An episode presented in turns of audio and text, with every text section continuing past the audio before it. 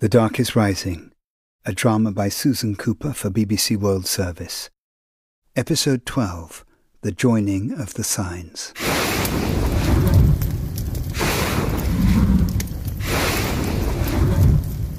In the low roofed smithy, Will Stanton stood with his back to the entrance, staring into the fire. Use the gift well, old one. Orange and red and fierce yellow white it burned as John Smith pushed at the long bellows arm. The fire lit Will's spirits, yet it did not properly light the room. For nothing that Will could see appeared solid. Only the fire seemed truly real. The rest, was it a mirage? Does it remind you of anything, Will? Yes. It's that half-world feeling again. The same as that day in the manor when we were in two kinds of time at once. It is just the same, and so we are. But we're in the time of the Smithy Merriman. We went through the great doors again. We travelled back six centuries from my time. Yes, well, we had two tasks to fulfill in this time. The first was to bring Hawkin's body back to his century. He's at peace now, Merriman, isn't he? If you were to visit the village churchyard, Will, in your time, you would find the crumbling grave of a man named Hawkin, buried in the 13th century, and laid there quietly ever since. What's the second task, Merriman? We are here for the joining of the signs, and that work must be done by John Wayland Smith in this smithy, in this time. Step to the door of the smithy, Will, and listen. Merriman, I can hear the river. But the river is miles away. What we are hearing is not the Thames, Will, but the sound of the 20th century. It's the water running in your time down Huntercombe Lane from the melting of the snow. I want to be home with my family. I want to be an 11 year old boy again. In one time only. Not long now, Will. I am almost ready. Very well then. Follow me to the road, Will. Tall and imposing and utterly still, Merriman stood on the old way in his long blue cloak, the hood pushed back so that his thick white hair glinted like snow. And then the change began.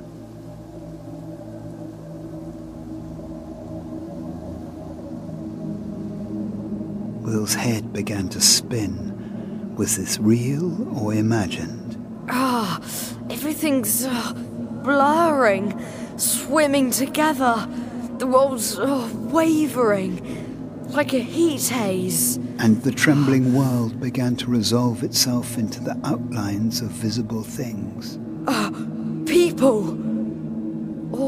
Ghosts of people. People everywhere, thronging the spaces between all the trees, filling the road and the whole open yard before the smithy. So many of them, like an audience come to watch a play.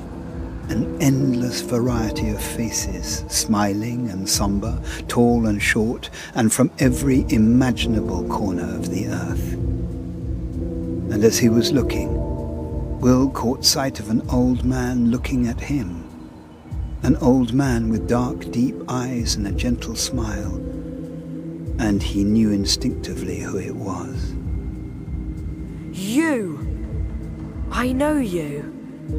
You're the one who gave Stephen the carnival mask that became Herne's head. Yes, Will Stanton. I am he.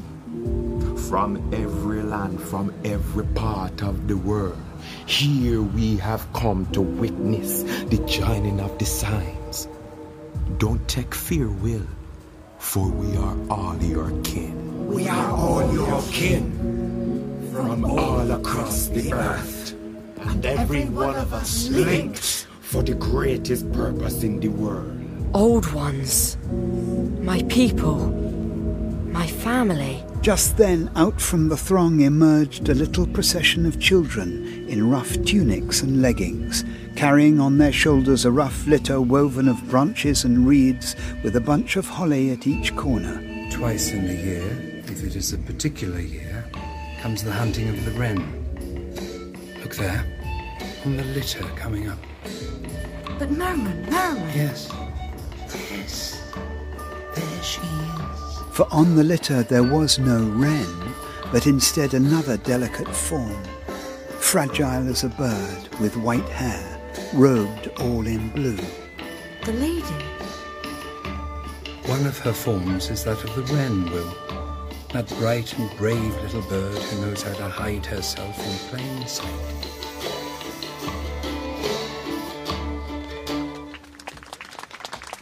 My lady, Thank you, Merriman. Moving towards Will, the lady took both his hands in hers. Well done. It was very well done, Will Stanton. On oak and on iron, let the signs be joined. Come, Will. Lay down your belt that has borne the signs through all their seeking. One by one, John took the signs from Will's belt, and on his iron anvil with its oak foot, he first joined the signs with rings of gold. The signs of fire and water in the center. Iron and bronze to the left side. Wood and stone to the right. And then, to either end of the signs, he fastened a length of sturdy gold chain. It is done. Take the circle of signs to the lady, Will Stanton. Touching the joined signs, Will felt from them suddenly a strange, fierce sensation like an electric shock, a strong, arrogant reassurance of power. What is the purpose of the power this holds, my lady? It's for the future, Will. Don't you see?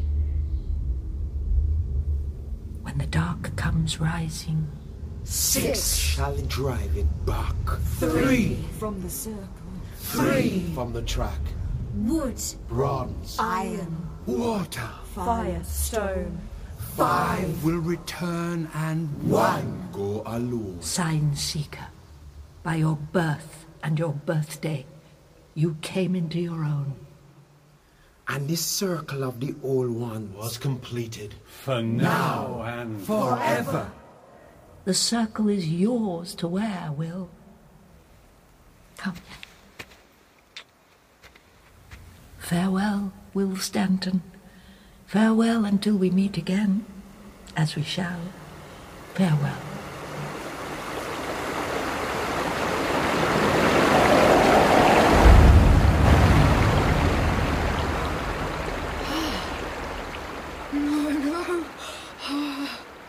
But now, Will was kneeling on cold, beaten snow, in a place he did not recognize on Huntercombe Lane. Bare trees on either side, the road empty, the brightness and celebration, the lady, all fled, leaving him alone. No, no, no, where are you? Old one's lady, where have you all gone? it's time to go home, Will. Merriman, you're still there. I am. Will looked back over his shoulder. Merriman gazed down, his dark eyes owlish. And then the knot of Will's emotions cracked and broke. I. I. I. It was just like. Now I'm here, and I, I want to be back there, and. Yes, I. I understand. You see, you belong in both worlds now. Hey, Merriman! It's the manor! We're at the back of the manor. Indeed. The tradesman's entrance, also used by butlers. So, are we standing where the old smithy used to be? Yes. In the plans of the house, it's called Smith's Gate. And Merriman, my mother, is she truly all right? Of course she is. And how have you stopped my family wondering where I've been? You have spent the night at the manor, asleep. But these are small things. Come, old one. Remember yourself. You are no longer a small boy. No. I know. But sometimes you feel how very much more agreeable life would be if you were. Sometimes, but not always. The day grew brighter as they walked along Huntercombe Lane towards the Stantons' house. It was a morning full of promise, though the sun had not yet risen. Merriman, blue sky. We've not seen that for many a day. Well, well, well. Good morning, both. Morning, Mr. Lyon. Hello, Dad. Oh, Mr. Lyon, I'm so grateful to you for looking after him last night, not to mention bringing him home. Well, will you have some breakfast with us? A cup of tea? No, thank you, but uh, I should be getting back. Will! James. Hey, Will! Was it fun at the manor? Did you sleep in a four-poster bed? Uh, you- well, Will! Will! Mary. Oh, I'm so relieved. What are you relieved about? Mary, what happened? Are you? I. Are you all right? Will, what are you talking about? I had a super ride on John Smith's horse. You know Polly, one of Farmer Dawson's Shire horses. He picked me up in the lane after I'd gone out to look for you. I was quite safe on his back. He was so strong in the water and. Well, it seems like ages ago now, not just last night. But uh, wait. What about Mum? She'll be fine, Will. Yeah, it was only a sprain in the end, not a broken leg, the doctor said. She has got to rest though. She did hit her head. And now Paul was running towards them, holding open a package that Merriman had been carrying since they left the manor. Look. Look, Miss Greythorne's given me the antique flute. I can't believe it. Just look at it. She's given it to you. Well, well she referred to it as a permanent loan. We'll look after it. and this, the lady of the manor sent for you, Will Stanton. He held out another package and Will opened it. His gaze flickered to Merriman and back down again, for inside, gleaming, thin with age, lay a horn. A horn. A hunting horn. It looks very old. It is extremely old. Go on, Will. Blow it. Yeah, we'll wake up the whole village. No, I can't. Why not? I um have to learn how. Will you thank her for me very much, Mr. Lyon? Yes, Mr. Lyon. Thank her for me too. I will. Uh, I will. Well, goodbye, Mr. Stanton, Paul, James, Mary. Goodbye. Thank you, Mr. Bye, Mr. Bye. And then Will's hand was in Merriman's strong grasp. A quick pressure and an intent look from his deep eyes. Au revoir, Will Stanton. His craggy, fierce, carved face softened for a moment. Then he raised his hand to them all and strode off down the lane. Did you hear the wild geese last night, Will? There must have been thousands of them. Mm, Migrating, I suppose. We couldn't see them. There was just this gorgeous noise. Like a hundred doors creaking at once. Then a lot of cackling from those daft rooks in the wood. And then a long, long sort of crying noise across the sky. And high, very high up. It was thrilling, wasn't it? It was, Yes, yes, it must have been. You're not awake yet, are you? But Will was no longer listening to his brothers and sisters, for in a snowdrift beside the lane he had spotted hoofprints, not in the shape of a horseshoe, but something else. Circles quartered by a cross. the shoes John Wayland Smith put on the white mare. So long ago now. The path of hoofprints led Will's eyes away down Huntercombe Lane to where he saw, shimmering into view, The doors. The great doors that lead out of time. They're opening. Mum! Mum, Will's home! Oh, good. Oh, Alice, how are you feeling? Oh, I'm fine. A little bit sore, but I'm fine. Breakfast is here. Oh, I've kept it warm. Where's Will? Oh, he's coming, don't worry. Will He's coming. clenched his fists as he listened, yearning towards the sweet beckoning sound that was the space between waking and dreaming, memory and imagining. Merriman! And out on the old way, Merriman passed through the open doors, and behind him the towering slabs of heavy carved oak swung slowly together until silently they shut. And then, in a great blaze of yellow white light, the sun rose over Hunter's Combe and the valley of the River Thames. Good morning and a very happy new year from the BBC. And what a beautiful dawn it is to begin this new year of 1974. Bright sunshine at last. As we welcome in 1982. The military build-up has turned the Falklands An eight-mile-long crude oil slick. An end to the Berlin Wall. These police officers charged with beating Rodney King were acquitted and violence on a massive scale Rwanda. Some 4,000 tons of crude oil have leaked into the sea. The start of the new millennium, our economy now slides into recession. The Paris Agreement on climate change. There's growing anger over how the 2020 the developed world isn't doing nearly enough. And now, when the dark comes rising, who shall turn it back? The dark is rising. Oh, the dark is rising. In The Dark is Rising, a drama by Susan Cooper, Will Stanton was played by Noah Alexander. John Smith, Paul Stanton, and the Reverend Beaumont was Thomas Arnold. The bus conductor, Jamaican Old One, and James Stanton were played by Danny Bailey. Stephen Stanton was Simon Bubb.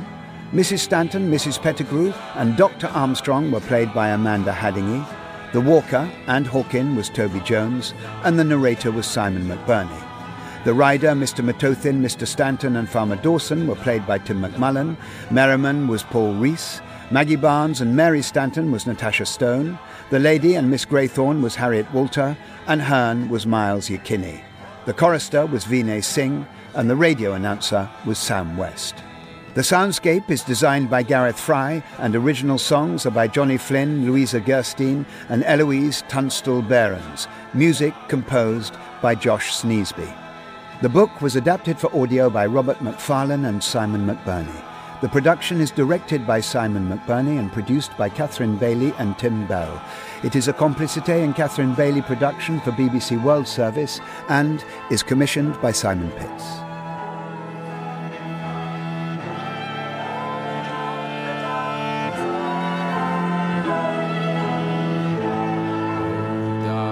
Dark is rising. Oh, the dark, the dark is rising.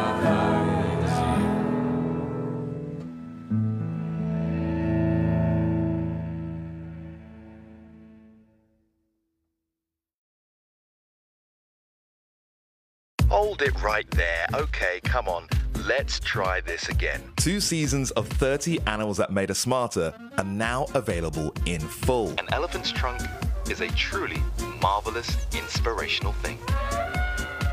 That's 60 fascinating stories about the remarkable animals inspiring solutions to some of humankind's most complex problems. We discover how the slime of slugs could be invaluable when it comes to life saving surgery. Yeah, really. 30 Animals That Made Us Smarter from the BBC World Service. Are you ready? Just search for 30 Animals That Made Us Smarter wherever you get your podcasts.